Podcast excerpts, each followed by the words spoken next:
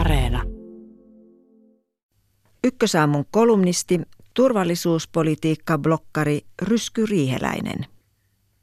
Presidentti Sauli Niinistön toinen ja viimeinen virkakausi on jo kääntynyt loppupuolelleen. 2 vuoden päästä presidentinvaalikampanjointi on täydessä käynnissä. Jo nyt mittaillaan mahdollisten ehdokkaiden kannatusta, mutta presidenttiin liittyen olisi tärkeämpääkin miettimistä. Ulko- ja turvallisuuspoliittisen päätöksenteon määrittävät valtaoikeudet sieltävät heikkouden, josta ei haluta puhua.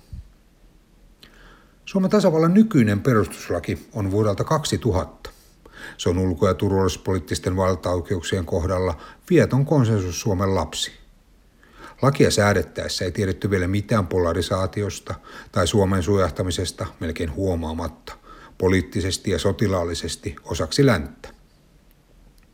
EU-jäsenyyden ja unionin kautta tapahtuvan päätöksenteon syvyyttä ei ehkä myöskään osattu ennakoida lakia laadittaessa. Nykyinen perustuslaki edellyttää presidentin ja hallituksen kykenevän sujuvaan yhteistyöhön. Nyt näin on. Mutta vuoden 2023 eduskuntavaalien ja 2024 presidentinvaalien jälkeen näin ei välttämättä ole. Tai jonkin muun tulevaisuuden vaalin, jonka tuloksena meillä on täysin eri linjoilla olevat presidentti ja valtioneuvosto. Esimerkiksi vastakkaiset näkemykset Euroopan unionista voisivat viedä edellytykset yhteistyöltä. Toki perustuslain mukaan presidentin ja hallituksen erimielisyydessä eduskunta ratkaisee loppujen lopuksi asian. Tällaisena maailmanaikana näin hidas ja repivä tapa hoitaa asioita kuulostaa hybridivaikuttamisen kerjäämiseltä. Valtaoikeuksiin liittyvien muutosten pitäisi olla osa urakkaa, jossa Suomen lainsäädäntöä saatetaan vastaamaan paremmin myrskyisää maailmantilannetta.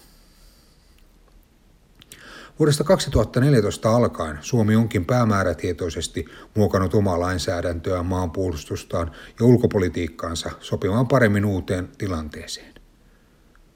Presidentti Niinistön asema tässä työssä on ollut vahva ja juristina hän on osannut pitää puolensa käytäntöjen muotoutuessa.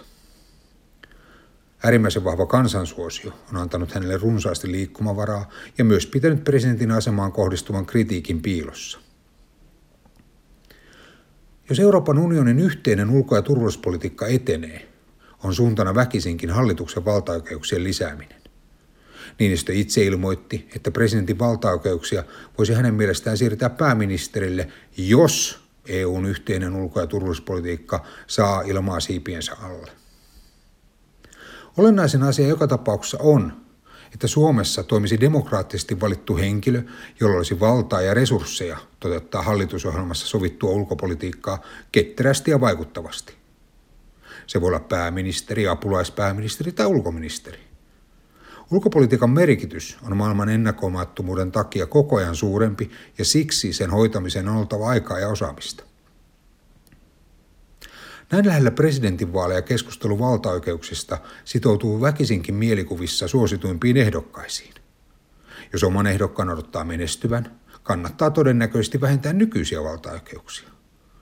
Presidentti Urho Kekkosen jälkeisen Suomen pitkä linja on kuitenkin vahvistanut parlamentarismia ja vaikea olisi nähdä, mitä etuja suunnan kääntäminen tarjoaisi. Mielialoja muokkaa myös vahva johtajan kaipuu, joka korostuu kriisiaikoina. Poikkeusolojen päätöksentekoon liittyvät varjonyrkkeilyt presidentin ja pääministerin välillä tarjoavat kalpean aavistuksen siitä, mitä instituutioiden välinen epäselvyys voi tarkoittaa.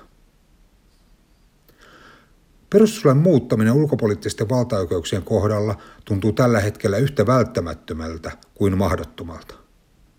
Näin isot poliittiset prosessit edellyttävät puolueelta vahvaa panostusta ja poliittista tahtoa. Perustuslain sisältämä heikkous on kyllä kaikkien tiedossa, mutta panoksia tai tahtoa ei näytä löytyvän keltään. Mutta jos ennen vaaleja syntyisi edes suhteellisen laajalainen näkemys, että asialle on tehtävä jotain. Valtiollista päätöksentekokykyä ei saa jättää nykyisellä tavalla alttiiksi poliittisille valtakamppailuille.